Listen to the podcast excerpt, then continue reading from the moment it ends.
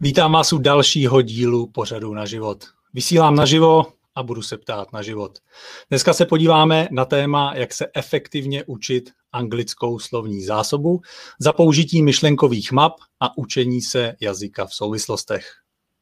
K tomuto tématu já jsem si přibral lektora angličtiny, spolutvůrce projektu kreativníslovník.cz a tím je Tomáš Bednář. Tome, vítejte ve vysílání. Zdravím všechny. Tak, pojďme to otevřít, pojďme se podívat na ten váš příběh. Začneme, uh, začneme tím, jak vy jste se vlastně vůbec k lektorství dostal, kam zamířili vaše kroky po škole. Tak eh, cesta byla taková zajímavá, jako já upřímně jsem měl, studu, já jsem studoval v a když jsem vlastně studoval učitelství, měl jsem být tělocvikář, ekonom, protože jsem měl vystudovanou ekonomku střední, jo, hrozně mi byl sport, tak říkám, OK, co, to, co zkombinujeme. No ale dalo to, že vlastně ve třetím ročníku jsem nedokončil, od, potom jsem vlastně jenom s maturitou, říkám, co budu dělat v České republice, odcestoval jsem do Anglie na skoro tři roky, tam jsem teprve se zamiloval do angličtiny, zjistil jsem, že fakt jako tím jazykem chci mluvit, protože jsem jako, jako dyslektik měl fakt jako problémy jednak s češtinou, že jo, měkké, tvrdé i a plus ještě s angličtinou, takže vlastně já jsem fakt jako takový ten člověk, že mi ta angličtina nikdy nešla, já jsem vždycky měl trojky, někdy i čtverky, jo, takže to jako tady normálně takhle můžu říct, že fakt jako to byla pravda, ale s tím, že jsem se až po, dva, po 20. roku fakt jako zamluvila do angličtiny až v Anglii, tak jsem fakt jako sedl na to, učil se x hodin denně před práci, po práci v Anglii. A pak, jak jsem se to vlastně zdokonalil, tak jsem si řekl, OK, je čas se posunout dál. Tak říkám, OK, půjdu na zpátek do České republiky a pak jsem až následně začal učit a lektorovat vlastně angličtinu sám na sebe nebo pro jazykovky. Takže jako takhle byl nějaký plus můj, plus minus můj krátký příběh. A napadá mi vlastně, co tam byl ten důvod, že vy jste tu školu přerušil a šel, eh, šel a... do zahraničí? Já jsem, já jsem studoval dva obory a v jednom oboru jsem nedopatřením si, si nespočítal pokusy, takže vlastně jsem, jsem si myslel, že jdu na třetí pokus, protože dva jsem si jenom zapsal, neskusil jsem je ani, protože prostě jsem byl mladé ucho, tak uh, jsem šel omylem vlastně na čtvrtý pokus, i když jsem ho udělal, tak mi nebyl uznán a řík, takže vlastně jsem jeden obor z, byl vyhozen nebo ukončen a pak jsem si říkal, OK, pojdu do Anglie a za rok to zkusím znovu, protože nechtěl jsem dostudovat jenom jako jednooborovák, jako jenom tělocvikář. Tak, ale potom už jsem rok na to neudělal přijímačky na zpátek, tak jsem se na to celé vykašlal a říkám, OK, když nebudou dva obory, tak nebude nic. A do té doby ten vztah váš k angličtině na té škole byl jaký?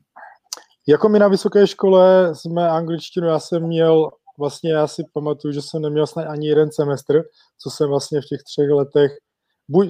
buď jsem si ho nezapsal, nebo nebyl povinný, netuším, ale na, na vysoké jsem neměl ani jeden semestr, ale na střední vlastně, my jsme měli zase jako takovou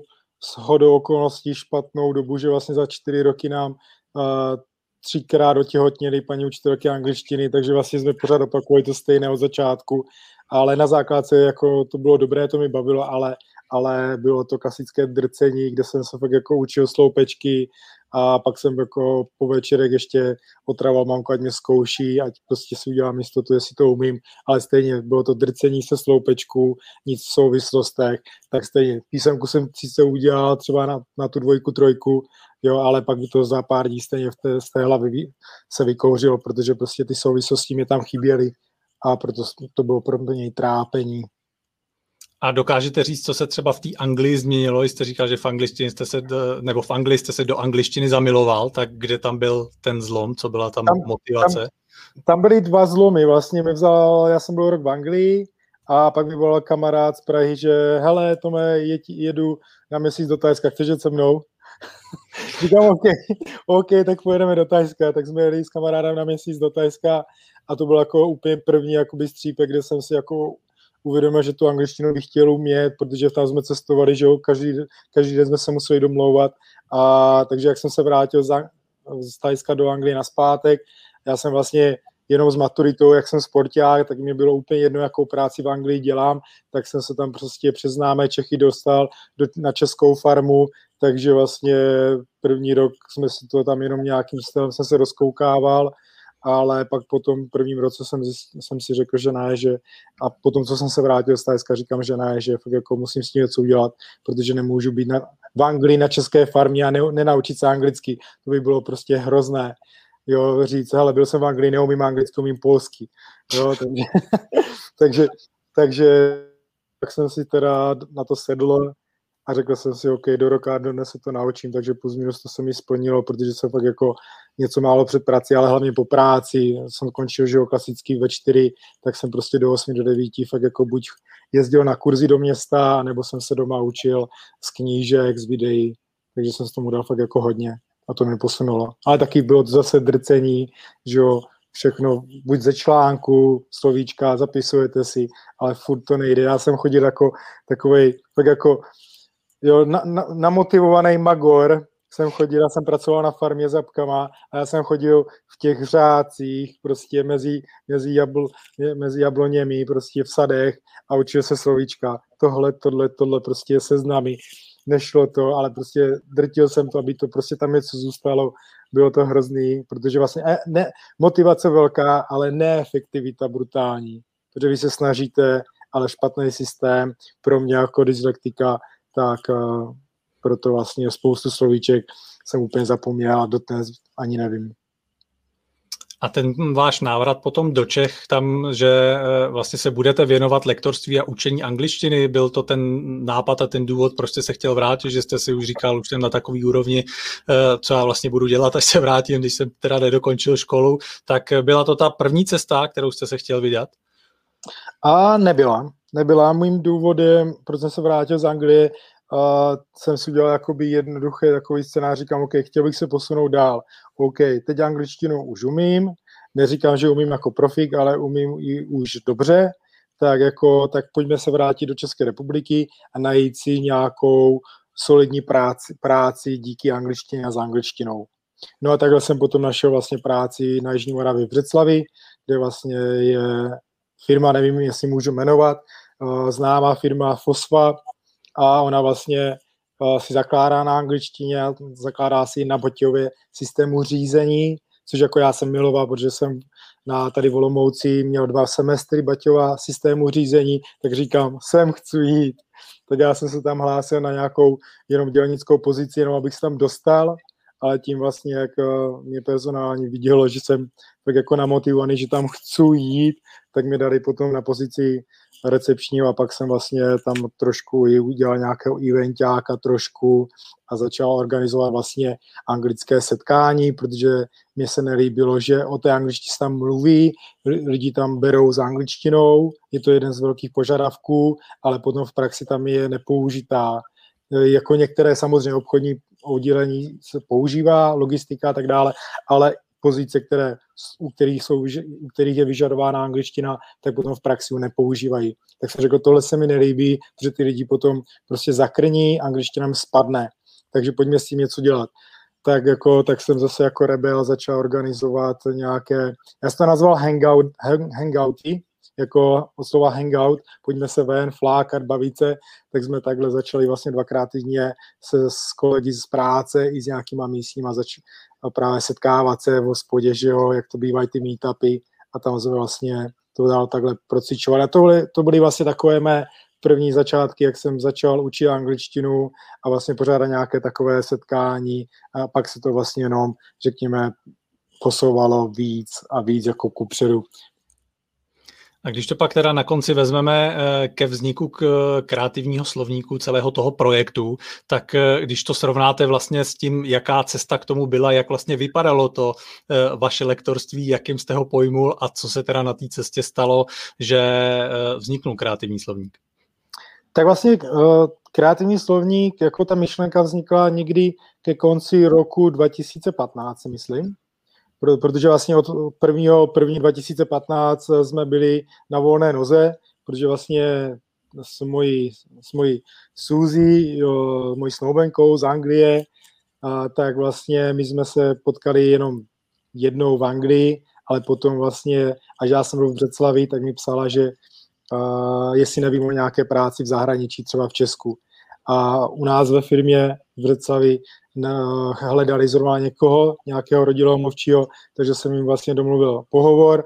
byla přijata a vlastně v Česku jsme se takhle dali dohromady a díky tomu, že vlastně jsme pracovali pro stejnou firmu, tak jsme se potkávali a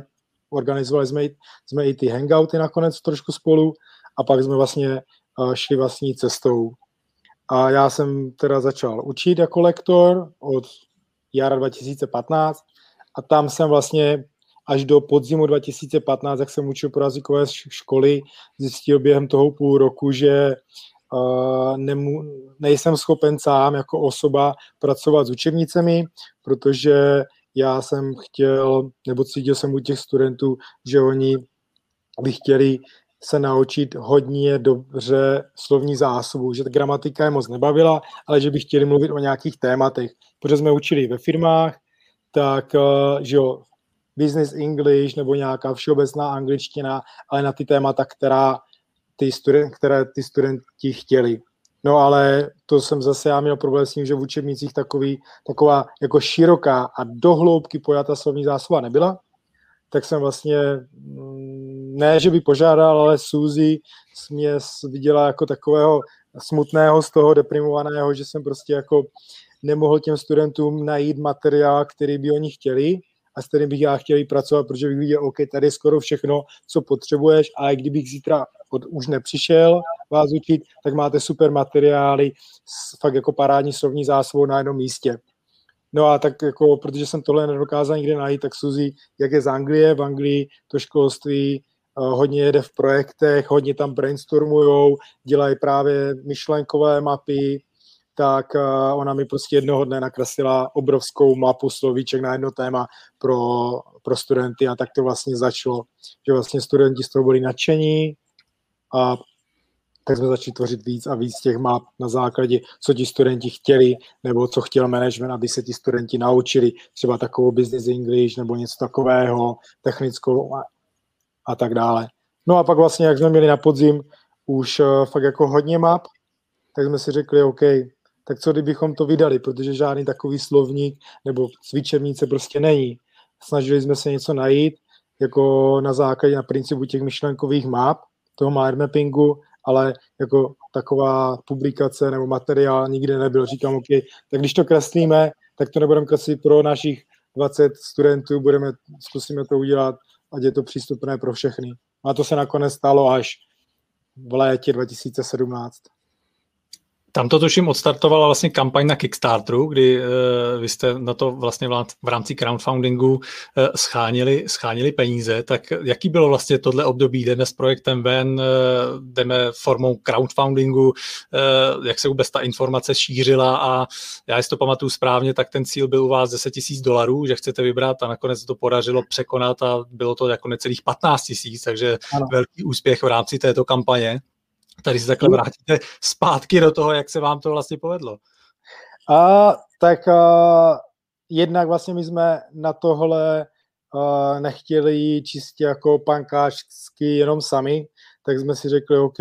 a, nejdřív jsme chtěli jít původně jakoby crowdfundingem na české scéně přes HitHit nebo startovač nebo nějaký takový další platformy, ale pak jsme si řekli, že to angličtina, tak zkusíme, přece to globální, že jo, prostě komunita, tak jsme řekli, OK, půjdeme zkusit Kickstarter. A tam jsme si teda domluvili konzultaci s klukama ze Zlína, kteří jsou profíci, už dělají nějaké crowdfundingové kampaně v Česku i pro nějaké další projekty, tak ti nám řekli, jakože základem je samozřejmě, aby ten, ta myšlenka nebyla blbost, což jako v tomhle případě není, protože angličtinu po, se učí miliony lidí na světě a, a myšlenkové mapy taky znají miliony lidí na světě, takže určitě to dává hlavu a patu, takže ten pro, produkt eh, je zajímavý a může fakt jako mít nějaký, nějakou šanci na úspěch, tak jsme teda řekli OK, takže jestli vy si myslíte, že to, že to může uspět na crowdfundingu, tak pojďme do toho, tak jsme se domluvili na, a potom vlastně oni už řídili nějakým stratům kampaň, a my jsme vlastně se snažili jenom prostě plnit ty milníky, ale potom a vlastně nám hodně pomohlo, že že kluci poslali vlastně uh, ty nějaké články nebo jenom takové ty, teď, teď si nespomenu, jak se to říká přesně, ale jenom ty malinkaté infight do médií a ozvalo se nám DVTV, že jim to přijde zajímavé, tak jsme byli vlastně v DVTV, v české televizi trošku, takže to nám jako hodně pomohlo, že jo, to DVTV fakt jako to bylo něco, že vlastně za tu reportáž nám přispělo lidi, nám přispěli lidi za skoro 2000 dolarů z těch 14, takže fakt jako to bylo super. Mm-hmm. No, a? takže takže jako takhle to bylo. A co se týče jako toho úspěchu, byl to, byl to vydřený úspěch, byl to úspěch, ale my jsme si potom vlastně nakonec počítali, že nějaké ty cíle z toho crowdfundingu jsme nedokázali splnit, takže nějaké věci jsme ještě potom museli měnit a, a třeba i nějakou malinkatou věc jsme museli v tom crowdfundingu i stornovat, že zákazníku nemůžeme doručit to, co jsme slíbili, třeba nějaké ty jazykové mutace, což nás velice mrzí i doteď, ale uh, potom vlastně, vlastně, když jsme si dělali nějakou finanční analýzu, tak jsme, tak jsme dospěli k tomu, že to, to vlastně nebylo reálné, to, co jsme si tak jako nastavili, že bychom chtěli, i když jsme vlastně vybrali mnohem víc, než jsme řekli, že potřebujeme. A když se teda uh, podíváme na to, když popíšete vašimi slovy, co vlastně teda kreativní slovník je, jak funguje, uváděl jsem to, že to jsou za pomocí teda myšlenkových map a učení jazyka v souvislostech, tak zkuste to popsat za vás, co to vlastně je. No, kreativní slovník je vlastně první slovník na světě, který je inspirovaný myšlenkovými mapami. A tím vlastně my chceme ukázat lidem, že se můžou naučit jazyk, aniž by od začátku potřebovali vědět eh, o tom jazyku hodně. Jo, tady třeba, jak máme ukázku, tohle je jedna úplně z našich prvních map, které jsme si nechali nakreslit ilustrátorem, tak eh, tady vlastně ukazujeme, že slovíčko banán uh, má další slovíčka, se kterými se pojí, aby vůbec bylo pro toho člověka možné, aby o něm něco řekl. Jo, třeba, že tam má slupku, protože vlastně co potřebujete udělat první s banánem, když ho chcete sníst. Musíte si ho oloupat. A potom vlastně to je to tu peel, a potom tam máte tu dužinu, flash, a pak vlastně, když tam máte tu slupku, tak slupka je tady skin nebo peel a na ní můžete uklouznout, takže tu slip a tak dále. Vlastně potom jdete do těch nějakých frází, do nějakých idiomů a, a tak dále. Vlastně tohle jsou ty souvislosti, které my jsme si představovali, že kdyby studenti měli před sebou, tak si z té slovní zásoby vždycky něco vezmou, protože není to seznam, je to mapa a já jsem měl vždycky mapu branou jako uh, třeba mapu pokladů, tak vlastně, že to je nějaké dobrodružství. A tady díky tomu, že v tom jsou ty ilustrace, jsou v tom ty šipky jako nějaké cestičky, tak uh, jednak ten, už, ten student si v tom může udělat vlastní poznámky, je tam dost místa okolo, může tam klidně napsat nějakou větu, případně překlad, protože tahle mapači je čistě anglicky, a nebo si tam může klidně k tomu, k těm obrázkům vlastně dodělat šípku a přidat si další slovíčko navíc. Případně, když ho neví, tak samozřejmě, když je s lektorem nebo s učitelem, tak ho může tak může požádat o ten správný překlad, o ten správný význam, protože jak je to v češtině, tak je to v angličtině, jedno slovíčko může mít spoustu významů a to neznamená, že když já se budu bavit o banánu, takže ten význam použiju zrovna ten daný, protože vlastně můžete použít synonymum a to byste zrovna třeba tady nepoužili. Což je jakoby další problém, který jsme vlastně viděli, že studenti ví spoustu slovíček, ale neuvědomují si, že tohle slovíčko se dá použít v těchto souvislostech, třeba v tomto tématu, ale v druhém tématu už eh, by tohle slovíčko, i když je to synonymum, rodilý mluvčí by nepoužil. A to je vlastně to, co vlastně my řešíme, a tu věc v těchto mapách, že student, když se podívá na tohle téma, tak tam má tyhle slovesa a většinou s těmi slovesy je právě problém, protože u sloves máte skoro, máte asi nejvíc synonym. A ten student nemusí nikdy vědět, jestli tohle sloveso nebo tamto sloveso. A tohle my taky vlastně za něj řešíme, protože když se podíváme na buď slovní, online slovníky v Česku nebo mezinárodní, třeba na Google, tak vám tam dá na jedno české sloveso třeba klidně i deset různých překladů do angličtiny. A teď jako, které to sloveso je správně v tom, dané, v tom daném kontextu, v tom daném případě, co já bych chtěl vyjádřit. A to tam moc jako nenajdete, to byste zase museli pátrat někde jinde. A my nechceme, jako aby studenti tolik pátrali, protože oni by potom museli hodně jako, že ověřovat si ty informace. A my nechceme, aby jako ztráceli čas tím, je to správně, není to správně. My chceme, aby studenti by se dostali do té pozice, já se teď chci naučit nebo procvičit nebo zopakovat slovní zásobu na tohle téma. A jako, jak teď to budu dělat? Budu si číst magazíny, budu se dívat na YouTube videa, která jsou většinou všeobecná, a nebo prostě fakt jako chci konkrétně, co nejvíc konkrétní slovní zásobu a co nejvíc té zásoby na to dané téma na jednom místě. A tohle je právě něco, co se snažíme vytvořit a to jsme právě v nějaké části, z té základní části dodali do našeho slovníku, ve kterém je 70 témat, 70 takových map a 2300 slovíček. Takže vlastně tohle byl náš první cíl, kterýho, který, kterého jsme dosáhli a teď vlastně od toho se chceme jenom odpichovat dál a rozšiřovat vlastně tu myšlenku, aby to uh, vlastně vzniklo jako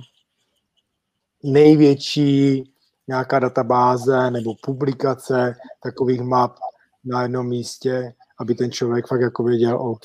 chci slovíčko na slovní zásobu na dané téma. Kreativní slovník je nejlepší. Eh, jak vlastně vznikaly ty témata, nebo jakým způsobem jste vybírali a který slovíčka do toho třeba zapojit, protože já když se tady vlastně koukám na tu ukázku a vezmu si banán tak, eh, a máme tady oloupat, tak můžeme oloupat i pomeranč, eh, nebo různě, tak jak tam vlastně vznikalo to, abyste se třeba neopakovali jako v rámci těch slovíček a jak se vybírali ty témata, jestli jste třeba šli i tou podobnou cestou, jakou chodí ty učeb, obecně učebnice, kde je téma, já nevím, ovoce, rodina, cestování, vzdělávání, škola, práce, nebo tam byl nějaký jiný systém, kterým, jakým těm tématům se věnovat? Tak vlastně, když jsme začali, nebo když jsem začal učit pro jazykovku, tak vlastně jsem se snažil uh, hledat materiály pro na základě těch daných témat z těch učení, uh, z kterých jsem musel učit ale postupem času během několika pár lekcí jsme ze studenty došli k tomu, že my jsme si vybrainstormovali seznam témat, které buď oni chtěli, nebo řekněme museli mít v rámci toho placeného firmního vzdělávání a na tyhle témata jsme se v první fázi vlastně zaměřili. A byly ta, bylo, dalo by se to rozdělit na ty dvě části. Část, co po nich chtěl zaměstnavatel, tu business English, technical English a tak dále, ale pak tam byly ty jejich témata, které chtěli a ty témata jsou většinou pořád stejné. Cestování, osobní život, koníčky, jo, a tak dále, což vlastně kopíruje i to, co se učí ve všech, ve všech, řekněme, učebnicích a i ve školství. Takže vlastně my, když jsme potom zpracovávali ty jednotlivé, nebo přemýšleli, jaké ty mapy dáme do, té, do toho našeho slovníku, tak jsme si řekli, uh, jako pro koho, pro koho to chceme. A to jsme si jako vydefinovali, že jsme chtěli to pojmout tak, aby to pomohlo dospělému člověku na střední nebo studentovi na střední a studentovi na základce, protože já, my, my jsme si vždycky řekli, nebo měli jsme takovou myšlenku, že neradi bychom vydali knihu, která by měla druhý, třetí, čtvrtý díl. Rádi bychom vydali knihu, kde vlastně student ví, že si koupí tudle, tak vlastně s tou knihou nebo s tím slovníkem vlastně má obsah témat a slovní zásoby dostatečný natolik, aby s ním přežil celou střední základku a potom dokonce i něco málo v práci, proto vlastně ve slovníku máme asi 60 témat, která jsou okolo témat základní a střední školy, takže vlastně o maturitní okruhy a potom tam jsou témata, která jsou jako na business English. Takže takhle jsme to vlastně tvořili, tak, tak, takhle jsme si vlastně vytvořili ten seznam okruhu a pak jsme řešili vlastně, OK, a co teď? Co ty slovíčka? Jaké tam dáme? A hlavně, kolik jich tam dáme? Protože na jednu stránku papír je omezený velikostí, protože kdybychom dali na jednu, na jednu A4 150 slovíček, ono by to šlo, ale bylo by to hrozně malé a větši, asi by tam nebyly obrázky. Protože my jsme udělali jednu A4 mapu a tam jsme dali 150 slovíček. Takže fakt jako na A4 uděláte mapu ze 150 slovíčky. Já u někde mám oskenovanou originály, bohužel už asi jsou v zapomnění, ale, ale, ale tam hrozně bylo krásné, na, na tom bylo to, že když jsme tu, ten papír, když jsem ho přinesl studentům, a vlastně ukázal jsem jim tu mapu a pak jsem normálně jenom má čtyřku ze slovíčky, normálně a v nějakém seznamu, tak jsem se jí, a to bylo jako dva sloupečky, ta, ta čtyřka měla fakt jako dva sloupečky slovíček a pak tam byl ten, ta mapa, kde bylo 150 slovíček. A já říkám, OK, kde si myslíte, že je víc? A oni mi řekli v tom sloupečku, tom seznamu, protože už na ten seznam jsou naučení, ví, kolik tam plus tak minus je slovíček, řekli, tam může být tak 60, ale v té mapě tam si mysleli, že bude méně, protože s tou mapou ještě nebyli jo, tolik v kontaktu, jako s takovým přístupem se moc jako, taký, taký materiál ještě jako moc není, takže lidi to nemají okoukané a je to pro ně zajímavé, je to nějaká novinka. A já jsem jim řekl, že jich tam je 150, a oni úplně zírali, že wow, a přitom jako to se nezdá, a přitom, když někomu řeknete, na tomhle papíru je 60 slovíček, které se dneska bude mučit,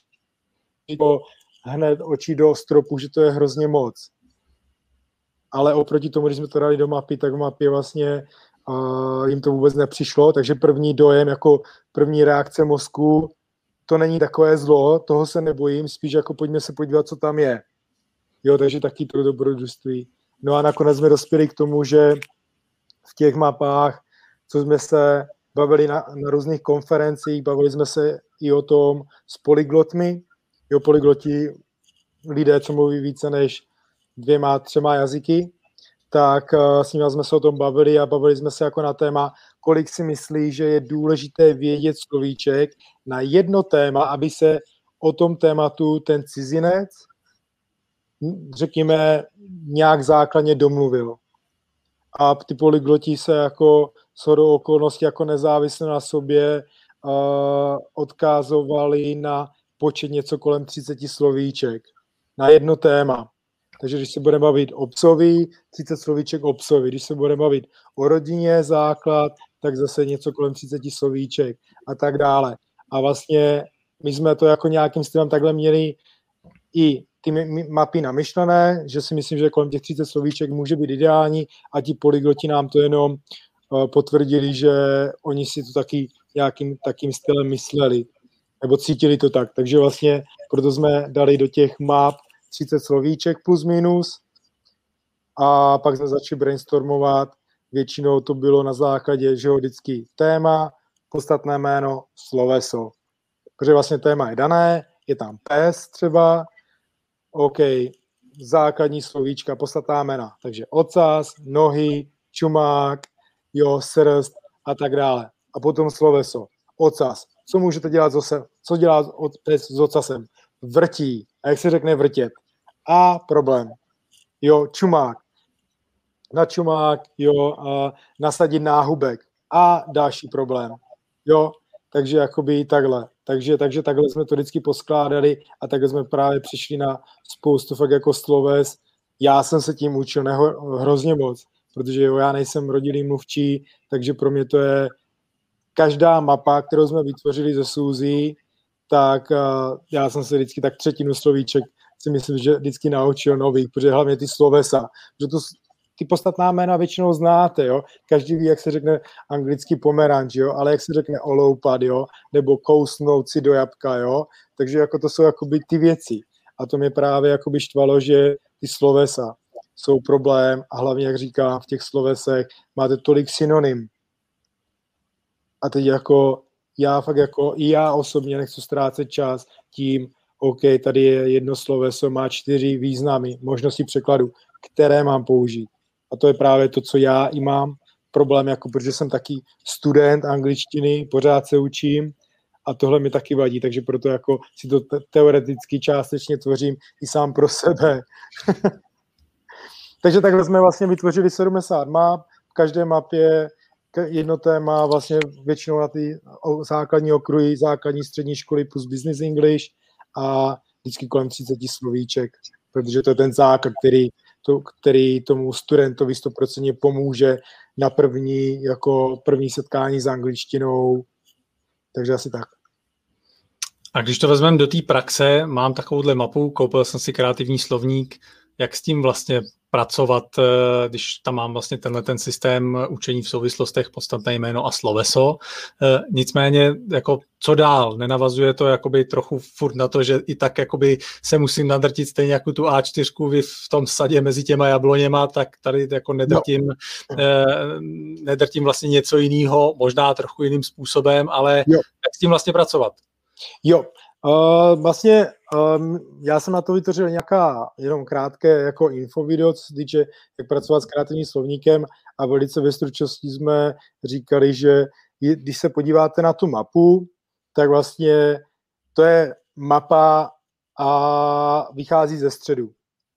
Takže jsme říkali, my jsme tu vždycky mapu nějakým stylem, jako třeba u této mapy to není až tak eh, to pravidlo, které jsme nakonec potom vytvořili, a my jsme vždycky říkali, běžte pomocí hodinových ručiček. Protože vždycky jakoby podle hodinových ručiček uh, jsme se vždycky snažili vzít to od toho nejdůležitějšího a potom postupovat dál. Jo, kdybych třeba tuhle mapu teď měl předělat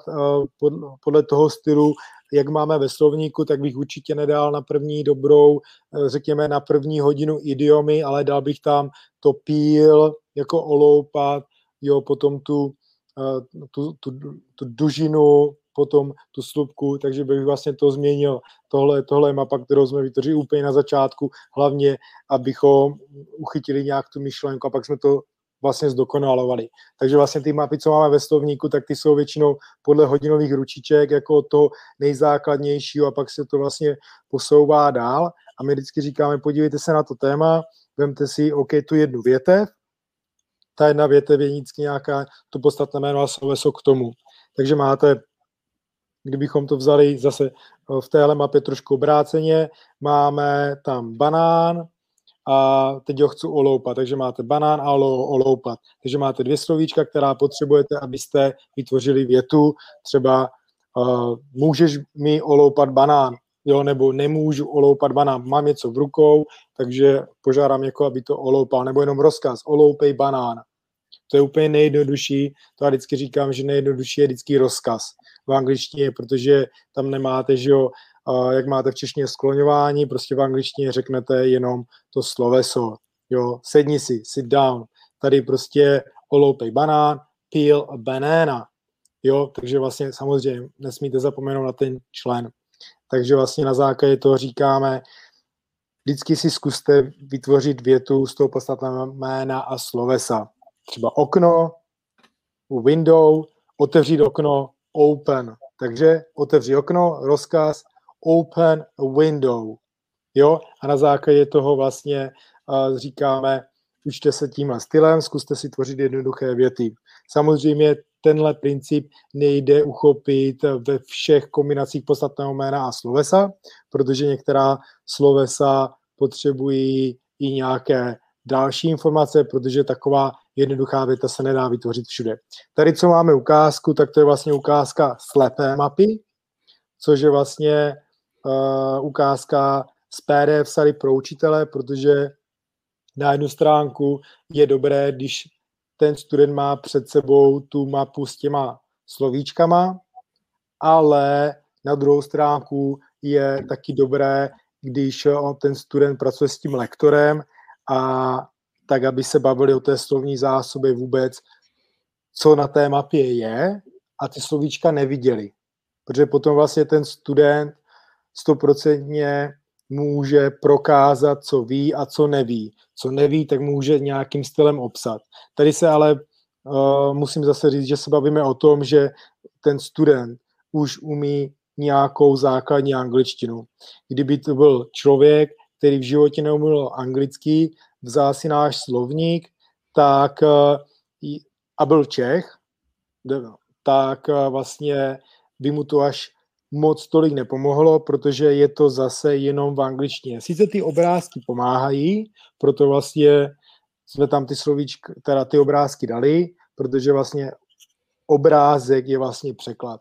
Ale samozřejmě nemůžete všechno vyjádřit obrázkem dostatečně natolik, abyste vystihli ten daný překlad. Vždycky se tím obrázkem snažíte blížit k tomu překladu. Ale u některých obrázků je to velice zjevné. Tady vidíme, že je tam matrace a on tam dělá kotol vpřed, kotol vzad nebo salto. Tohle jsou jako velice jednoduché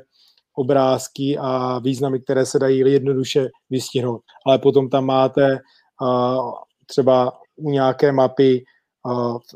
vlastností nebo uh, osobních uh, charakteristik, tak vlastně tam už vyjadřujete emoce a to už jako v těch obrázcích nemusíte stoprocentně vyjádřit. Takže tam zase ten student musí hledat i občas český překlad. My na jednu stránku říkáme, že když ten člověk neví a na sekundu zapne mozek, aby zapřemýšlel, co je ten obrázek, vlastně co to znamená, jaký je význam, tak vlastně tím ten člověk vlastně dává, dává mozku najevo, že OK, teď se soustředit, teď zkus chvilku přemýšlet. Takže vlastně není to takové to automatické řízení do práce každý den, kdy vlastně už teoreticky můžete dělat kupu věcí a do té práce se stejně do, dopravíte bezpečně, protože to jsou vlastně takové ty klasické slovníky, ale tady vlastně díky tomu, že to je vždycky na, něco nahoře, něco dole a jsou tam ty obrázky, nejsou tam ty překlady, tak člověk vždycky se musí na chvilku zastavit a vůbec zapřemýšlet, co vlastně je významem toho obrázku. Jo, je to tento překlad nebo ne? A díky tomu, že ten člověk začne aktivně přemýšlet, tak je tam větší pravděpodobnost, že mu ty slovíčka zůstanou víc v hlavě nebo nadéle, nebo si na to potom lépe vzpomene, protože tam jsou obrázky, protože já jsem třeba typ člověka, který když jsem někdy měl v minulosti přípravu na maturitu z češtiny, tak jsem dokázal paní učitelce říct, jo, vím, Jaroslav Seifert, bylo to někde uprostřed knihy a tak to, co napsal, bylo někde vpravo dole v textu. Jeho vizuální typ. A, ale nedokázal si vzpomenout, co napsal. Vím, že jsem to četl, bylo to vpravo dole, vpravo dole v té učebnici a vlastně tímhle stylem vlastně uh, my se na základě tohoto stylu se snažíme i pracovat, protože víme, že vizualizace je hodně silný aspekt, co se týče učení, tak uh, proto jsme tam dali ty obrázky. No ale abych se dostal k tomu učení, tak vlastně my vždycky říkáme, podívejte se, podívejte se do těch map, podle hodinových ručiček, vemte si podstatné jméno a sloveso, zkuste si říct nějakou větu jednoduchou a, a následně na druhé strá, stránce toho slovníku máte i cvičení. Jo, já když, když to vezmu takhle, máte tady, kde to je? Tady máte tu mapu,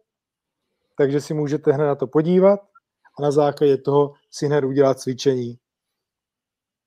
A zase tady jsou ty stejné obrázky a když nevíte do toho cvičení doplnit ten stejný obrázek,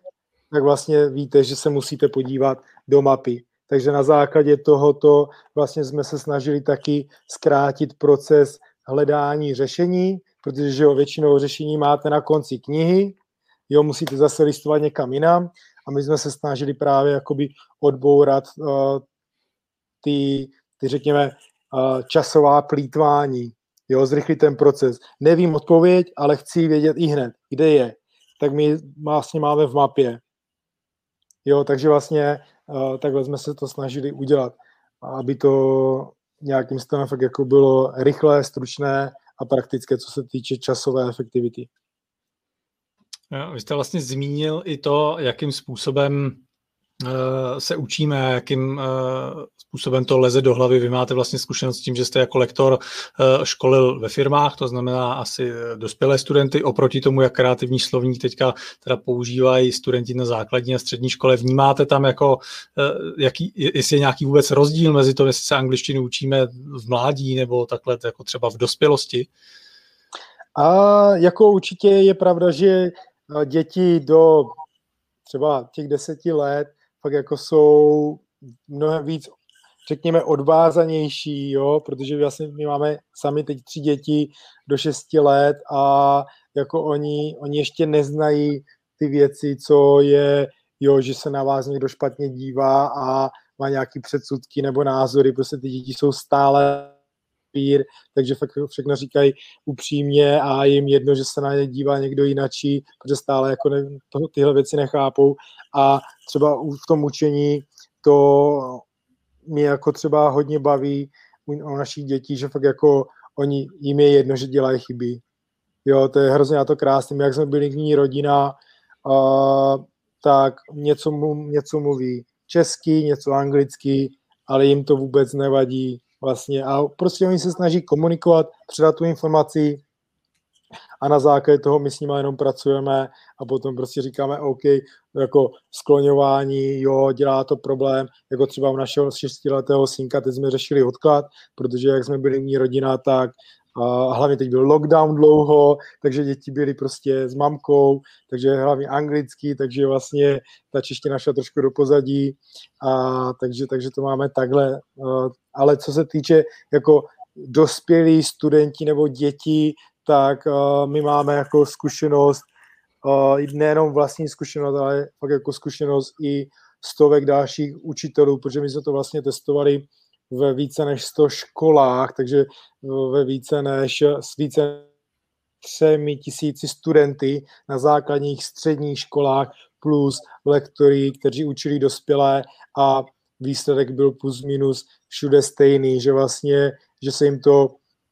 na první dobrou zdá mnohem zajímavější než eh, klasické ty seznamy, takže jsou k tomu víc otevřenější a na základě toho potom s tím dokážou pracovat a můžou se tam zapisovat i svoje poznámky, je to kreativní, jo, třeba uh, spoustu jako uh, jako holkám si myslím, že jak hrozně rádi kreslí, mají svoje diářky, tak vlastně v tomhle stylu vlastně tohle je taky nějaký jejich diář, slovní zásoby a tam si dokreslují vlastní, vlastní styly, ale vím, že třeba u nějakých uh, technických mužů jsme jako narazili, že ty řekli, my tohle nechceme, my chceme sloupečky, protože prostě my si na místo zapamatujeme tak či tak, my prostě potřebujeme ty holá data, takže, takže to byl jako chvilku boj, uh, to s nima testovat, ale, ale jako nakonec jako ty mapy si taky jako některé vytvořili, ale pak jako došlo k tomu, že fakt jako uh, jim ty mapy nic neříkali, i když tam hodnota v těch souvislostech byla, oni to prostě nepotřebovali, oni si prostě tohle vzali, nějak si to technicky v hlavě spojili sami a měli sloupečky a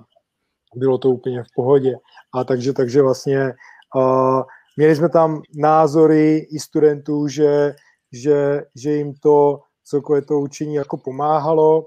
a že potom si i víc ty, právě nějak ty slovíčka vybavovali, protože čím víc informací to, jako máte, které si můžete představit, tím víc, tím je větší šance, že si to zapamatujete.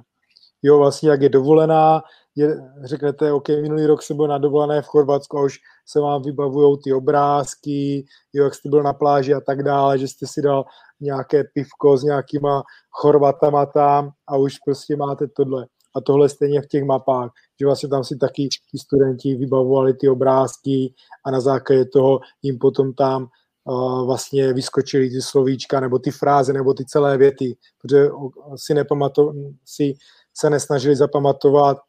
jo, uh, ocas, vrtět ocasem, ale už si říkali třeba větu, jo, pes vrtí ocasem. A díky tomu, že tam měli zároveň ty obrázky ve větě, tak vlastně si potom zapamatovali, jak se řekne, i to vrtěli ten ocas dohromady. Když trochu odbočíme, mě zaujalo, jste zmínil vlastně, eh, že vaše partnerka je eh, Britka, je z Anglie, tak eh, vy máte doma trochu teda Babylon, u vás se mluví česko-anglicky? Uh, my, my se ženou mluvíme spolu jenom anglicky a potom máme takové ty domácí boje,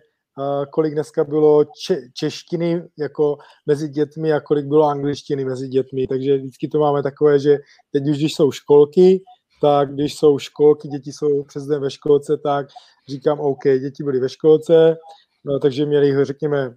hodinu češtiny, no, takže měli češtinu a takže když přijdou domů, tak se můžou dívat na televizi v angličtině. Ale když byl třeba lockdown, tak jsme to měli tak, že OK, jedna pohádka anglicky, jedna český. Prostě, aby to bylo jako nějakým stylem vyvážené, protože uh, tohle my doma jakoby řešíme, že kdybychom se někdy odstěhovali do Anglie, tak je veliká pravděpodobnost, že se ty děti buď tu češtinu nenaučí, nebo ji zapomenou. Protože jestli jsou teď ještě malé, tak jako asi to, eh, tu češtinu jako tolik se v nich nezakoření, hlavně v tom třeba nejmladším, který má dva roky. Takže hmm. jako v tomhle jako máme velké jako diskuze, jak to teda udělat, aby byli bilingvní, protože angličtinou budou umět tak či tak. Mamka je angličanka, takže vlastně jejich primární jazyk, i když jsme v České republice, je angličtina, protože ona je s dětma přece jenom víc a ta angličtina z hlediska globálu je stejně mnohem víc důležitější než čeština, takže já spíš řeším tohle. A jako je pravda, že když na mě děti mluví anglicky, tak já jim říkám, že jim nerozumím, takže jako je nutím, aby se mnou mluvili česky a oni také, Ježíš Maria, tati, jak ty rozumíš. Já říkám, ne, ne, ne, ne, ne, já nerozumím. Takže vnímají to, vnímají jakoby ten, ten rozdíl, sami si uvědomují, že jako mluví tímhle nebo tímhle jazykem, a, nebo to třeba i jako kombinujou, jako půlka, půlka věta česky, druhá anglicky, anebo tam lítají různě slovíčka do toho. Jo, je to, je to, řekl bych to, přirovnal bych to asi k dnešním mladým, že prostě se snaží být cool, tak prostě uh, mluví česky a potom tam hodí nějaký, jo, nějaký jo, prostě anglický, anglický význam, jo, si to, jo, takže, takže jak je to teď mezi mladými, takže takhle to mají naše děti, ne, že by chtěli být cool, ale že prostě některá slovíčka neznají v češtině, některá zase neznají v angličtině, a, um, Suzy na ně třeba, když chce něco říct, tak jsou případy, že vím, že ty naše děti poslouchají víc na český překlad té dané věti než na anglicky, takže třeba Suzy má dvě věty, myslím, že v češtině, které, které, které používá na děti, i v češtině, že si všimla, že když to řekne anglicky, takže prostě ji neposlechnu. Ale když to řekne česky, tak jo, protože jo, já jako chlap občas na ně, že jo, zvýším hlas, tak oni, a, česká věta, tahle věta, aha, OK. Takže, takže, takže máme to takhle a je pravda, že děti prostě to komolí, jo, neskloňují správně, jak jsme, jak jsme si mysleli, že bilingvní rodiny, že ty děti to nasávají úplně krásně, tak není to až jako taková, taková pohodička,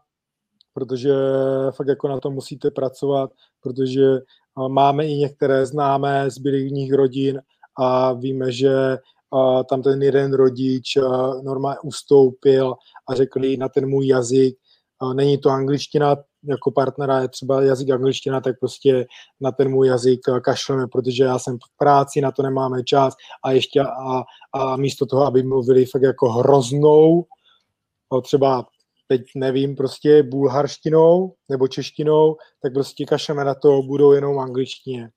Hmm. Jo, ale my, my, jsme si řekli, že fakt jako to chceme docílit, aby byli bilingní, aby, řekněme, měli státnice z angličtiny, z češtiny, jo, jako fakt jako dobro, dobrý jazyk, tak uh, prostě nad tím bojujeme uh, a občas se jí hádáme. Dneska už bylo moc češtiny, dneska už bylo moc angličtiny, děti dneska taky někdy řeknou, tati, hele, tuhle pohádku já mám ráda v angličtině, já ho nechci česky. Jo, takže takže oni už ví, že některé pohádky jsou prostě v angličtině, ale v češtině nechcou poslouchat, takže, takže tady zase velký, tady zase a my jsou hodně ovlivněni tím, že některé pohádky, nebo většina pohádek na internetu nebo v televizi,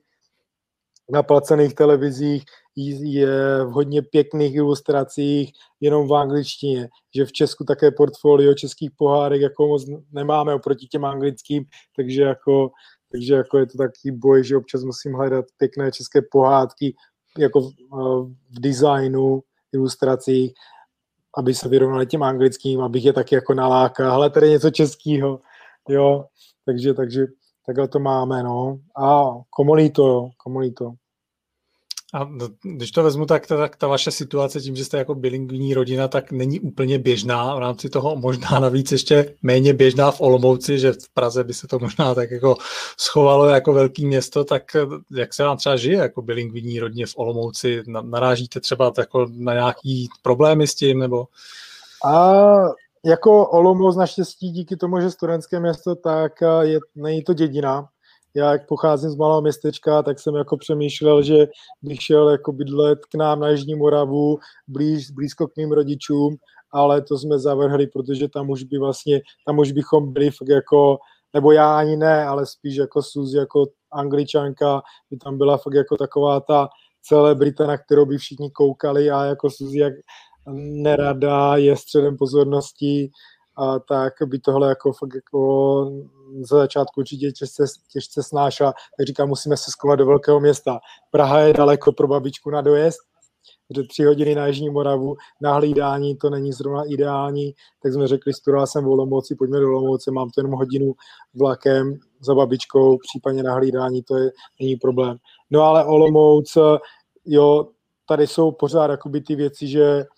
uh, samozřejmě lepší se to, ale jako taky stává se, že jdeme do města. Já jako jsem se taky snažil udělat, řekněme, vlastní sociální experiment, že jsem mluvil jenom anglicky, takže abych jako viděl reakce Čechů, protože kdybych začal mluvit česky, tak vlastně jsem o toho chuzen a nemůžu to vidět. Takže vlastně my jsme řešili jako rodina, tak jsem vždycky mluvil anglicky. Já, i když jsme měli nějaký problém, tak jsem se ho snažil vyřešit třeba s tou paní pokladní anglicky,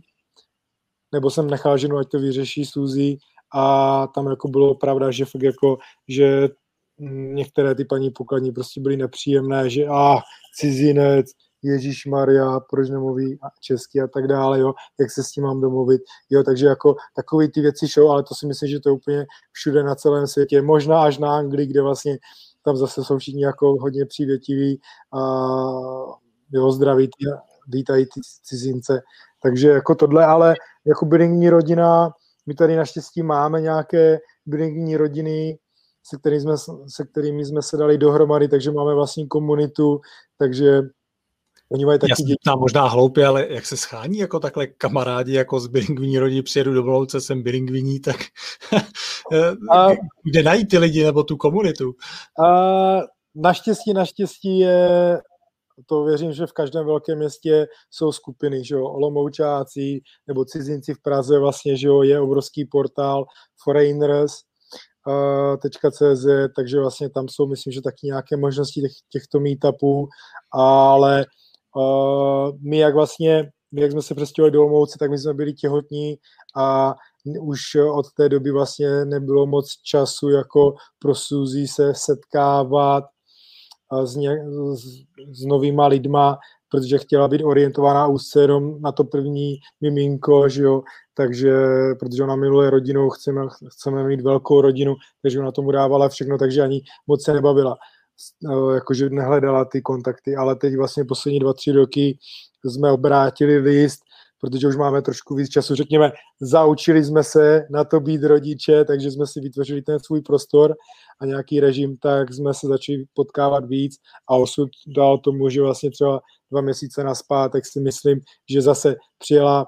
uh, do Olomouce bilingní rodina, Češka a kluk z Nového Zélandu a hned, co bylo, tak na anglických nebo na, komu, na ve skupinách na Facebooku psali, ale jsme cizové bilingní rodina, hledám jo, další takové lidi, tak jsme věděli, že OK, pojďme se teda potkat, takže na fórech nebo ve skupinách, takže takhle se musíte potkat. A v Olomouci není to jak v Praze, kde by bylo asi možná, nevím, teď plásnu, možná tisíc bilingních rodin. A v Olomouci je třeba 100, jakože, ale růz, jako beru Čecha, Slováka a tak dále dohromady, jo, Čech, Ukrajinec, jo, a Bůh, a všechny tyhle jenom do těch anglických mluvících, tak si myslím, že v Olomouci jich třeba 10, možná hmm. 15, 20, nevím, jo, ale jako každý má ten svůj systém, Něk, někteří, někteří bilingní, anglicky mluvící bilingní rodiny se chcou potkávat, některé ne, protože už už mají velké děti a už jsou tady 15 roků, už mají svoje kámoše, mluví česky, takže už to ani tolik neřeší. Ale některé rodiny to řeší a my, jsme rádi, že máme takových několik rodin, s kterými se můžeme setkávat. Já si vlastně uvědomuji teďka, já mám na LinkedIn i druhou rozhovorovou platformu, která je vlastně eh, písemná. A poslední eh, díl, který jsem tam vlastně měl, tak ten byl na téma negativní dopady rodičovské dovolené, eh, kde jsme, kde jsme rozebírali. A jeden z těch negativních dopadů, který jsme tam zmínili, tak byla vlastně sociální izolace, že ta žena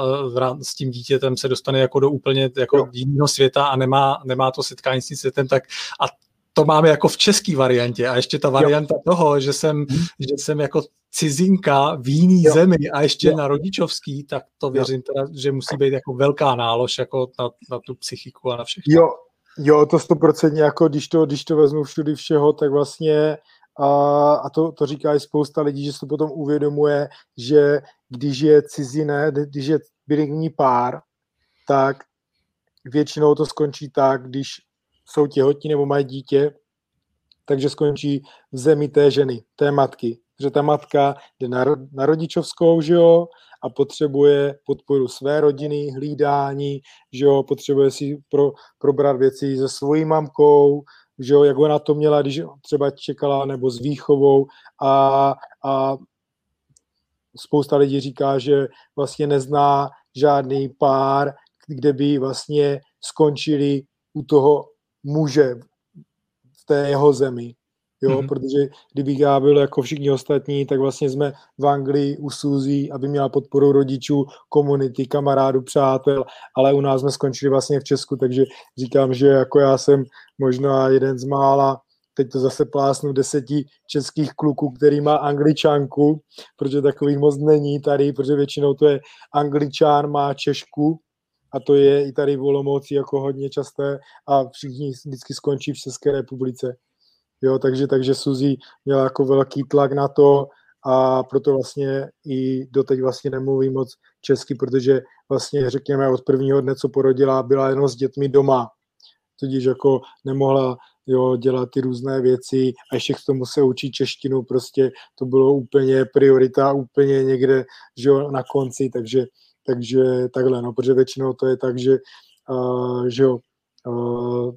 otěhotníte, žena je anglič, česká, takže angličan jde do České republiky, angličani, že jo, jak je angličtina světový jazyk, tak většinou si najde jednu velice snadno práce jako lektor angličtiny, anebo v nějaké mezinárodní firmě, že jo, takže zase oni jsou placení za to, aby mluvili anglicky, takže vlastně pořád dokážou vydělávat peníze i v zahraničí kvůli angličtině. To jsme vlastně řešili u nás, že kdybychom měli do Anglie, tak eh, jak vlastně bych tu rodinu uživil adekvátně já v Anglii jako cizinec, z, řekněme, ze střední školou a angličtinou, tak jsme říkali, že ne, že, že musíme být tady a možná jednou půjdeme do Anglie. Ale jo, to sociální odloučení pro Suzy bylo fakt jako ohromné a ne zrovna příjemné na, na, zač, na začátku. Zároveň si vlastně říkám i pak eh, do budoucna pro děti. Vy jste vlastně zmínil, jak i s tou češtinou vlastně sami trochu bojujou, tak eh, eh, i ta vlastně představa toho, ať už školka nebo škola, taková ta odlišnost dětská, jakmile v kolektivu se to dítě čímkoliv jako odlišuje a kde tady může být ten náznak v rámci třeba té mluvy, jak jste říkal, že třeba chybně skloňují nebo něco takového, tak to věřím i z tohohle pohledu, že to pak může být právě těžký a bude tam asi právě to soustředění na to, jak jste říkal, aby byli opravdu bilingvní a uh, nebyl tam tenhle ten, tenhle ten blok, že budou v té společnosti odlišní právě jenom kvůli této vaší situaci. Jako, jako zatím, zatím máme to tak, že díky tomu, že jsou děti ve školce, tak ve školce zatím se nesetkáváme s tím, že by ty děti dospěly do toho, do, do toho stádia, kdy vlastně začnou šikanovat, že jo, jak se stává na základkách, prostě puberta a tak dále, jo, šikanuje se odliš, co je všechno, co je jiný, tak zatím nejsme v tom stádiu, ale jako, co jsme se bavili takhle něco málo s bilingvními rodiči, tak, nebo že jo, z rodiči, co mají bilingvní děti, tak je pravda, že třeba holky, holčičky mají prostě mnohem lépe k tomu nakročené, protože jsou prostě ukecanější ty holky od malička tak uh, oni třeba bilingní dokážou být už krásně plynulé mezi třeba třetím, čtvrtým, maximálně pátým rokem. A jako už to mají krásně plynule, skloňování, všechno, dokážou to rozlišovat. Tím, jak my máme tři kluky, tak uh, neříkám, že jsou hloupí, ale prostě více jim to plete, jo, takže, takže co máme s dalšíma bylýma rodiči, uh, vlastně pod, co jsme měli jako, nějakou diskuzi, tak řekli, že u těch kluků prostě ten pátý, šestý, klidně sedmý rok. Je to pomalejší, jo. Se to prostě jako u nich, eh, řekněme, vytříbí, jo, a pročistí a začne to být plynulé. Takže si říkáme, ok, jsou kluci, prostě má ještě čas, jo. Když to vezmeme zpátky ke kreativnímu slovníku, tak já jsem vlastně viděl i ukázku, vy jste zmínil vlastně i ty jednotlivé jazykové mutace, že jste o nich eh, uvažovali a já jsem viděl nebo našel jsem ukázku, kde jste vlastně chtěli eh, mít i jako českou jazykovou mutaci, že budete tvořit vlastně český mapy pro cizince, aby se mohli, eh, mohli učit česky, tak vznikla vlastně ta, tato verze, podle který by se třeba i Suzy mm. mohla, mohla učit a více dostat do češtiny. Tady vlastně uh, my jako pracujeme na česko-anglické verzi slovníku. Vlastně jak jsme vydali kartičky, tak ty kartičky anglicko-české, abychom vlastně tu možnost toho učení se v souvislostech přiblížili nebo umožnili hlavně i větším začátečníkům. Protože tím, jak je vlastně slovník čistě anglický, tak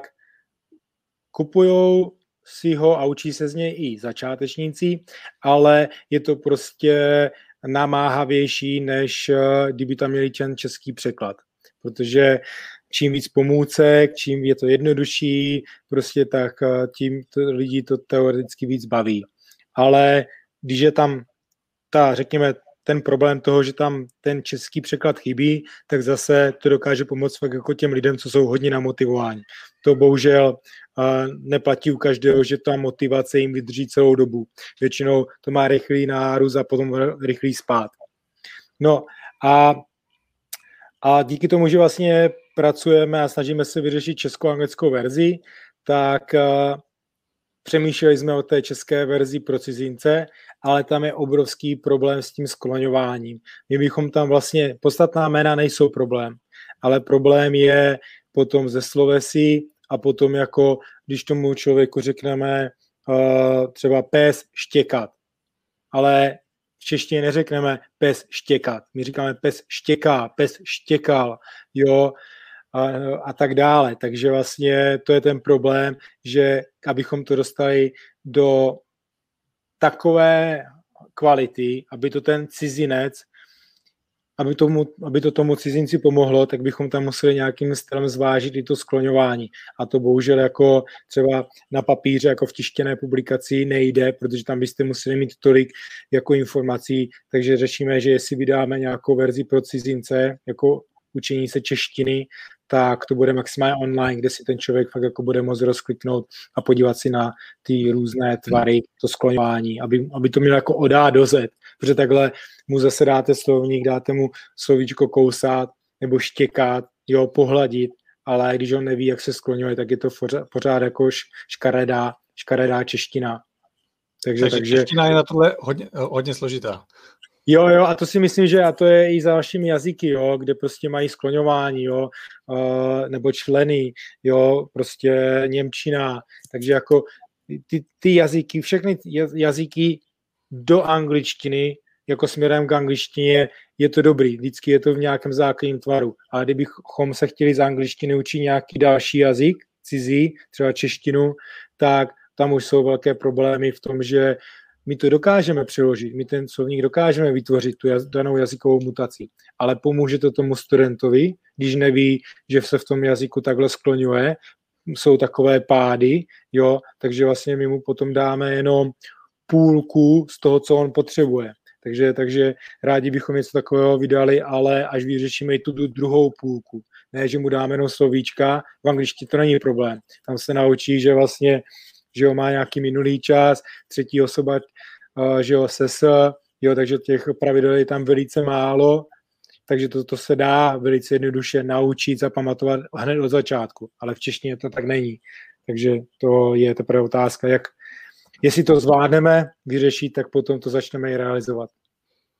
A vy jste vlastně zmínil i ty, i ty kartičky, to jsem koukal na vašem webu, že je taková jakoby novinka, tak eh, kde se třeba vzal tenhle ten nápad, eh, jak to použít a že jste šli ještě teda dál za hranice toho slovníku a vytvořili jste další pomůcku, tak jestli můžete zmínit něco o ní. My jsme vlastně chtěli vytvořit uh, konečně produkt, který by byl fakt jako, řekněme, beginner friendly, jakože fakt jako uh, super pomocník pro začátečníky a tam jsme si řekli, OK, potřebujeme tam i češtinu, takže jsme řekli, OK, chceme nový produkt, bude s češtinou. A teď jak? Protože nechceme jít cestou uh, čistě uh, samotného stejným systémem jako uh, slovník, ale chceme jít uh, trošku jinak. Takže jak, jak, tomu, jak to uděláme jinak, aby to zase pomohlo jinak třeba stejn, stejným za, studentům nebo novým studentům. Takže tam jsme se rozhodli, že půjdeme s formou eh, pěti velkých okruhů. Takže vlastně tam je 990 slovíček a s tím, že to je vychází na necelých 200 slovíček na jedno téma. Tam je třeba téma eh, rodina nebo cestování, takže vlastně vy se můžete naučit skoro 200 slovíček na, na to cestování, jo, nebo na tu rodinu, nebo na nějaké uh, předložky a fráze, předložkové fráze, jako 200, slo, 200 různých předložkových frází. Takže, takže jsme se snažili to zase udělat tak. Ve slovníku je jedno téma, 30 slovíček. Ale v těchto kartičkách je sice pět témat, ale na každé téma skoro 200 slovíček. Takže fakt jako abychom šli ještě mnohem dál a ukázali těm studentům, že 30 slovíček je základ, ale můžeme jít klidně i do tisíců v daném tématu. Záleží prostě, jak ten člověk chce jít do hloubky, jak chce jít odborně. A tak jsme si řekli, zkusíme vytvořit 200 slovíček, protože 200 slovíček to už je fakt jako náš, nášup.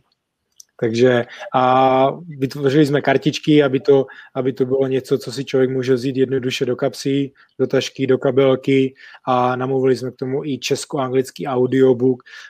My vždycky říkáme, ne v takovém tom klasickém stylu pes, dog, ale spíš jsme se snažili jako to udělat v trošku v takovém rádios uh, stylu, že OK, teď si řekneme něco, něco o zvířatech nebo o cestování, takže letiště, na letiště se řekne diepod a potom vlastně nějaká věta. Takže jak byste řekli tuhle větu, že to ne, neříkáme jenom stroze to, co tam je, věta, překlad, ale že tam dáváme jako to mluvené slovo, ten kontext, jako aby to bylo příjemné na poslech, aby to fakt jako nebylo bum, bum, bum, ale aby to bylo jako, že si s tím člověkem, aby to bylo jako, že my jsme ti lektoři, Toma Suzy a bavíme se s vámi nebo mluvíme k vám, jako těm studentům, těm posluchačům, ne, že to jenom přečteme prostě a to bychom mohli, že jo, nechat přečíst nějakou aplikaci a výsledek byl, by byl podobný, ale my jsme nechtěli právě udělat tohle. Takže, takže takhle máme kartičky pozí česko-anglický audiobook, kde vlastně jsme to udělali tak, že já mám svůj, svůj češtinu a Suzy má svůj British English. a jak máte vlastně ty, ty role v tom vašem týmu rozdělený? Kdo co, kdo co má na starosti? Co děláte vy, co dělá Suzy? Tak vlastně my teď máme tým, že vlastně jsme v týmu čtyři, řekněme, jsme tým čtyř lidí, kde vlastně já, já a Suzy jsme vlastně na, v, v pozici kreativců, takže vlastně se snažíme řešit uh, uh, sociální média jako organické příspěvky a tuhle, tuhle vlastně práci s komunitou plus přípravu nových materiálů, takže vlastně produkt a komunita. A pak tam máme další dva kolegy na tým, kteří, vás, kteří vlastně řeší marketing jako placený a potom vlastně uh, finance. Takže vlastně jednou za čas máme nějaký meeting online a vlastně takhle řešíme dané, dané agenty, agendy, co, se, co je potřeba vyřešit. Ale je pravda, že když teď byl lockdown, tak vlastně Suzy byla řekněme, hodně mimo hru, protože prostě byla s dětmi, takže jsme třeba nemohli pracovat na, na, na nových produktech, takže, protože prostě nebylo možné, jak to vyřešit, když jsou děti doma, ale teď vlastně, jak jsou už děti ve školce, takže ta, teď právě můžeme konečně pracovat uh, na, na nějakých novinkách pro naši komunitu, kde vlastně my si vždycky řekneme ze Suzy, chtěli bychom udělat tohle téma a teď jako z toho tématu uděláme co? Co, co bude zajímavé pro toho našeho studenta? Bude to zajímavé jako kniha, e-book, videokurs nebo čistě podcast nebo audiokniha a na základě potom jako si vydefinujeme, řekněme, ten finální typ produktu nebo toho materiálu a potom jdeme už do detailů a zase v tom, v tom našem stylu podstatné jméno sloveso nebo jedno slovíčko, různé významy nebo jedna česká věta, jak se dá říct anglicky několikrát jinak. Takže prostě se snažíme hledat ty kreativní části toho jazyka, které fakt jako můžou být zajímavé a prospěšné pro toho studenta, aby věděl nebo se je naučil, protože když, když to uvidí v těchto zajímavých souvislostech, tak je větší šance, že si toho víc zapamatuje, nebo aspoň něco z toho si vždycky zapamatuje. To my vlastně chceme, aby se vždycky něco zapamatoval, na základě toho se zamiloval do toho procesu a hledal dál. A nejlépe s, s tím naším materiálem, protože vlastně my se snažíme vytvořit ten materiál, aby v něm miloval to hledání, protože vždycky eh, si řekne, jo, tam budu hledat rád, protože tam vždycky najdu nějakou zajímavou odpověď. Jednou vlastně z těch nejdůležitějších eh, součástí obecně myšlenkových map a i kreativního slovníku je ta vizuální, eh, vizuální stránka. Tak mhm. eh, a ty ilustrace v tomhle mě docela zaujaly, vypadají, vypadají fakt povedeně, tak jsou to vaše ilustrace, podílíte se na tom vy, a nebo je tam někde v pozadí nějaký ilustrátor a jak jste ho případně hledali? Ilustrátor uh, nejsme, sice, studi, sice Suzy uh, má vystudovanou fotografii a kresbu, takže vlastně k tomu designu má hodně blízko, ale, ale na to už, to už bychom fakt jako nezvládli a hlavně na začátku, když jsme chtěli vytvořit ilustrace, tak jsme, řek, tak jsme si řekli, ale máme na to techniku, a protože Suzy napadlo, že by to nakreslila a pak zaplatila někoho, kdo by to jenom vlastně překreslil do počítače, že jo, v nějakém profi, profi softwaru, na nějakém profi tabletu, ale říkáme tohle, tohle by byla dvojitá práce, takže musíme najít takového ilustrátora, který vlastně splní ty naše požadavky, jak bychom ty ilustrace chtěli, aby vypadaly, aby vlastně něco vyjádřovali a byli v nějakém designu. Takže, takže nejdřív jsme my jsme, si, my, jsme si, my jsme se jako zamilovali do takového sketch, sketch stylu,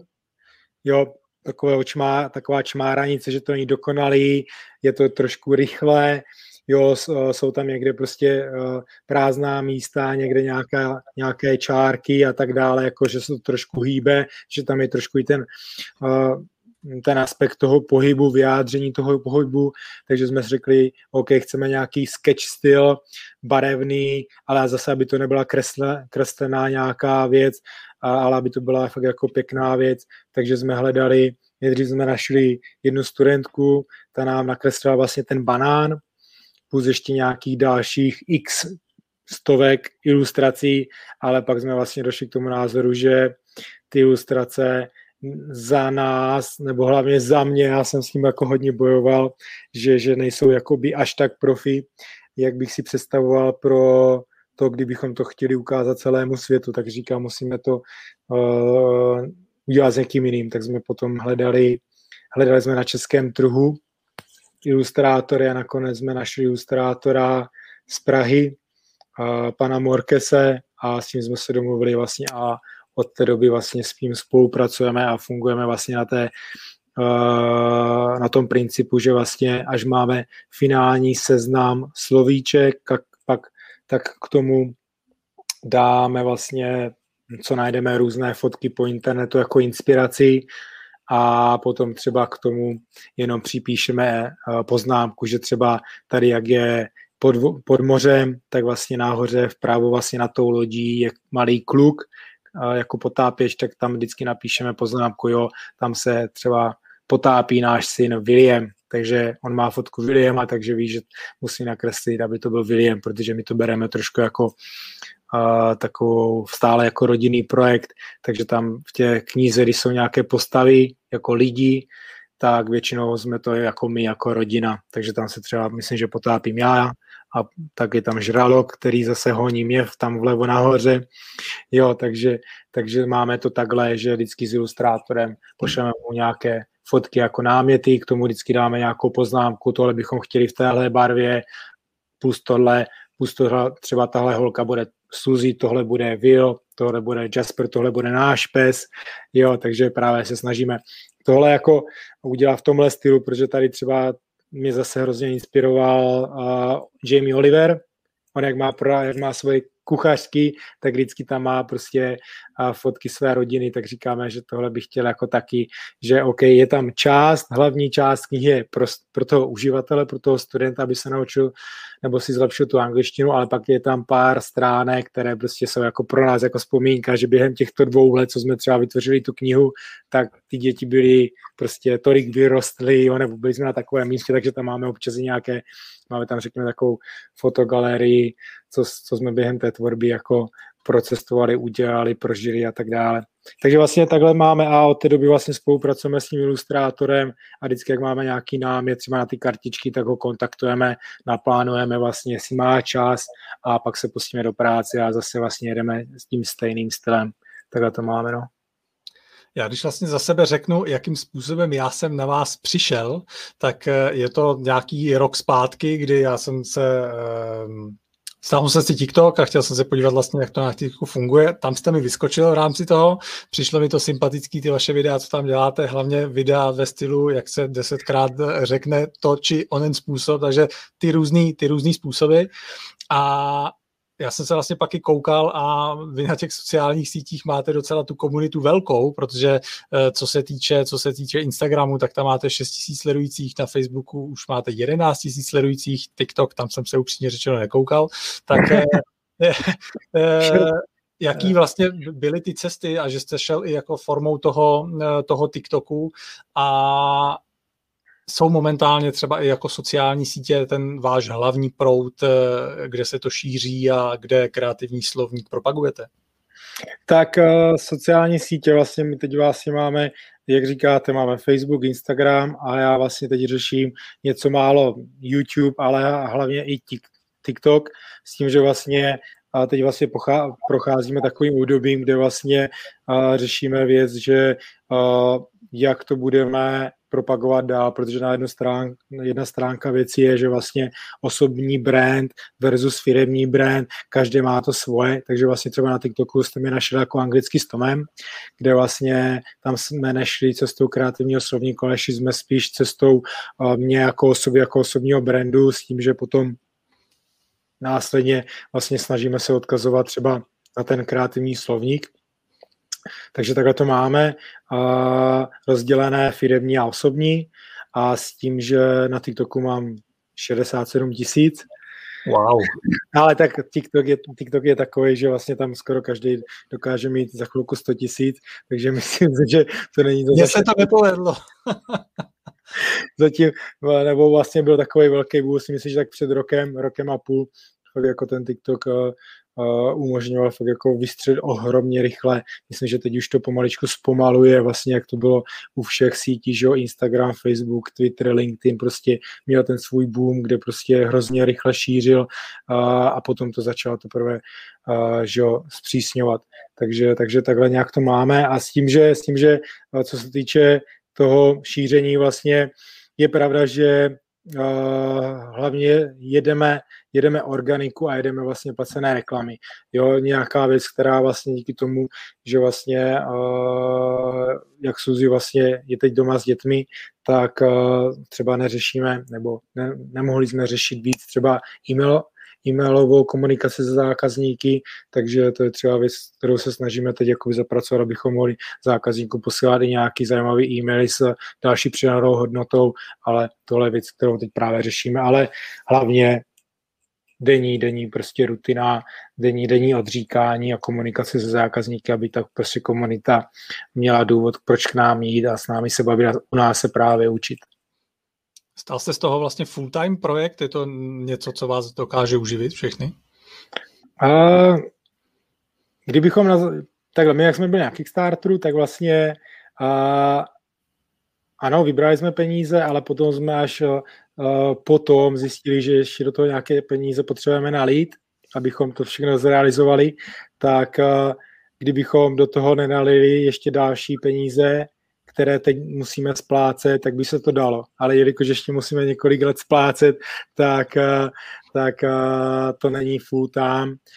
nebo stoprocentně pro mě určitě ne nyní, takže vlastně já mám ještě normálně druhou práci, abych fakt jako, jako že řádný hospodář se snažil uživit rodinu a když prostě prodáme, když dneska prodáme jednu z knížku nebo 20 knížek, jsou velké výky, víš jo, tak aby mě to neohrozilo to, že potom budu doma být, že nemůžem koupit rohlíky. To chápu. Um, mě vlastně napadá i, vy jste říkal, že jste taky celoživotní student vlastně angličtiny, tak co třeba vám z angličtiny nejde, co vám nebaví, co vás nebaví? A mě, mě jako hodně nebaví já nevím, jestli to je, já nevím, jestli to je tím, že jsem se učil, začal učit anglicky, jakože fakt jako jsem se chtěl začít učit anglicky až v pozdějším věku, takže mám problém letzdy s výslovností, že fakt jako nemám ten, ten akcent, jo, ten přízvuk, jo, to mi třeba hrozně jako... Brambora v hubě není, jo? Jo, jo, jo. No, jako ten hu, brambor v hubě by byl, kdyby chtěl ten americký přízvuk. Mm-hmm. Jo, to je to, že vlastně ten brambor, horký brambor v hubě je spíš pro ten americký přízvuk, ale já mám doma angličanku a to bych byl doma byt. Takže takže, ale, takže, ale jak jsem byl v Anglii, tak jako vždycky, jak se třeba bavím s nějakým angličanem, třeba i tady v Lomouci, nebo když jsme jeli navštívit rodinu v Anglii, tak jako mi se ten anglický přízvuk hrozně líbil a je jako je pravda, že občas jsem ho pěkně nahodil a byl jsem na sebe pišný, že fakt jako mi to šlo,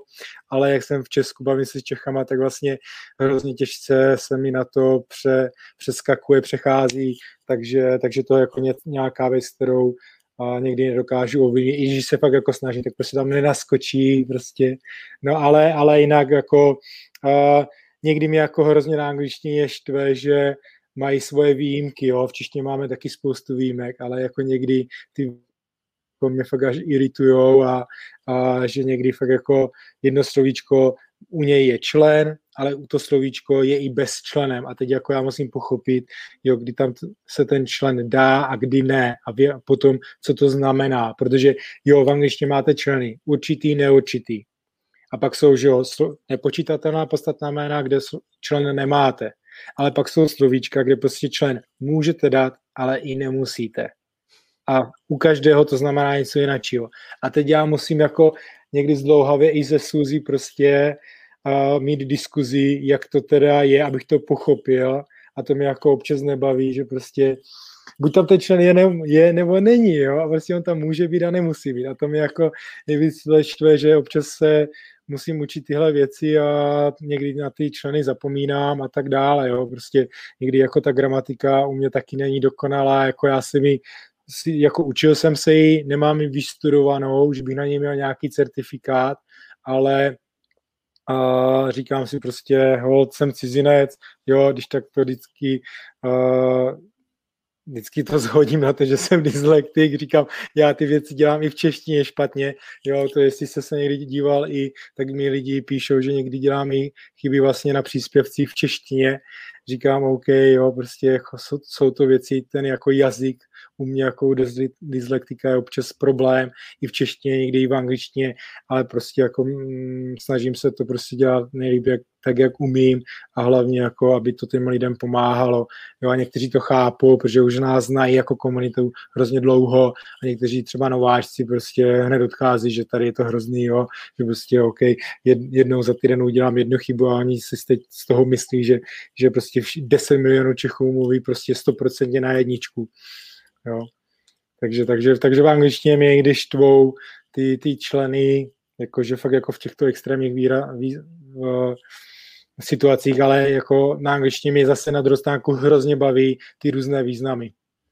Jo, a, a frázová slovesa, prostě jak to můžete říct různě jinak, jo, idiomy ne, ty mě jako moc nebaví, protože já si moc ani idiomu v češtině nepamatuju, prostě na, na tohle jako nemám hlavu, protože Suzy si třeba pamatuje celé texty písniček. Já jsem rád, že si zapamatuju dvě úkolé bavky pro děti, to jsem se učil ještě dva dny.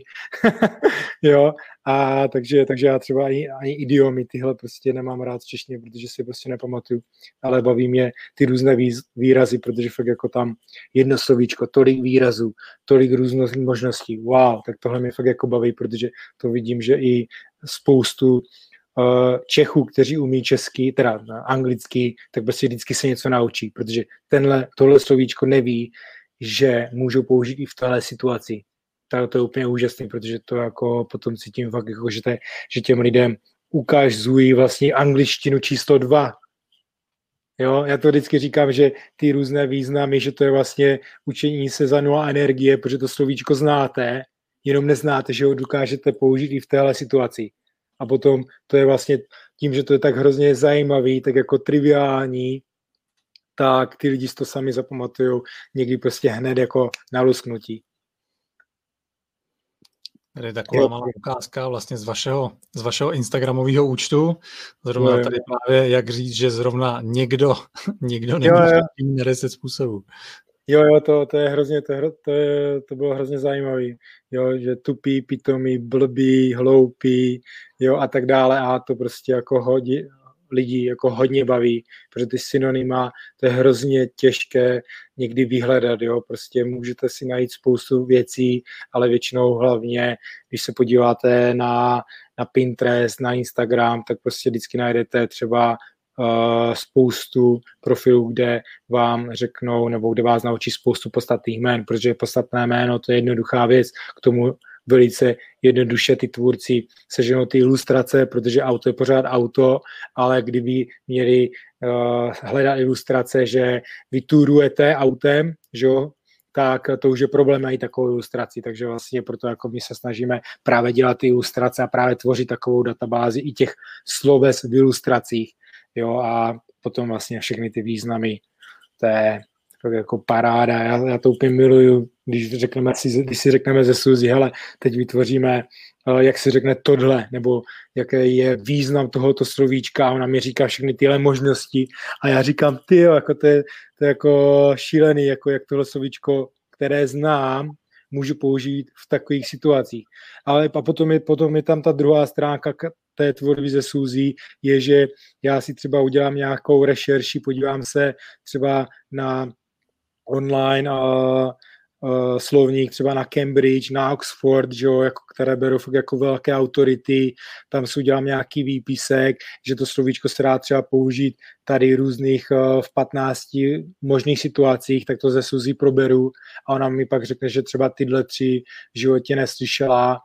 a nebo že třeba tyhle dvě jako nepoužívají se podle ní skoro vůbec, i když je slyšela a nebo naopak potom přidá nějaký výraz, který v tom seznamu ani není, že ten třeba její, že ten výraz, který tam není, používá třeba její táta, jo, že prostě je hrozně běžný u ní jako v jižní, jako na jihu Anglie, tak říkám, tak vždycky jako to konzultuji ze Suzy, protože kdybych to všechno jako bral takhle, co je jenom na internetu, tak vlastně můžu někdy jako tím, na, tím naším tě, tě na, té naší komunitě říct slovíčka, která jsou zastaralá, nepoužívají se, nebo se používala, ale zase v jiných situacích nebo v jiných uh, jo, tvarech, třeba ne jako sloves, ale jako pří, příslovce. Takže jako to zase beru takovou zpětnou vazbu, že jako mám výhodu to, toho, že mám vedle sebe doma, řekněme 24-7 rodilou mluvčí z Anglie, se kterou můžu všechno, řekněme, zadarmo, prostě nemusím platit, skonzultovat a potom na základě toho můžeme vytvořit tu finální podobu třeba toho příspěvku na Instagramu. OK, vyčerpali jsme eh, seznam otázek, který jsem tady měl připravený. Tome, díky moc, že jste se takhle ke mně připojil a uh, přijal pozvání k tomuto rozhovoru. Myslím si, že to bylo hodně zajímavé. Já děkuji. Díky moc, mějte se. Tak to byl Tomáš Bednář a vy pokud se chcete uh, učit jazyk v souvislostech pomocí myšlenkových map, tak se běžte podívat třeba na kreativníslovní.cz a pokud už máte nějaký uh, level angličtiny za sebou, tak vám třeba tohle může pomoct, jak se v angličtině zdokonalit. Díky moc a těším se zase u nějakého dalšího dílu. Mějte se fajn.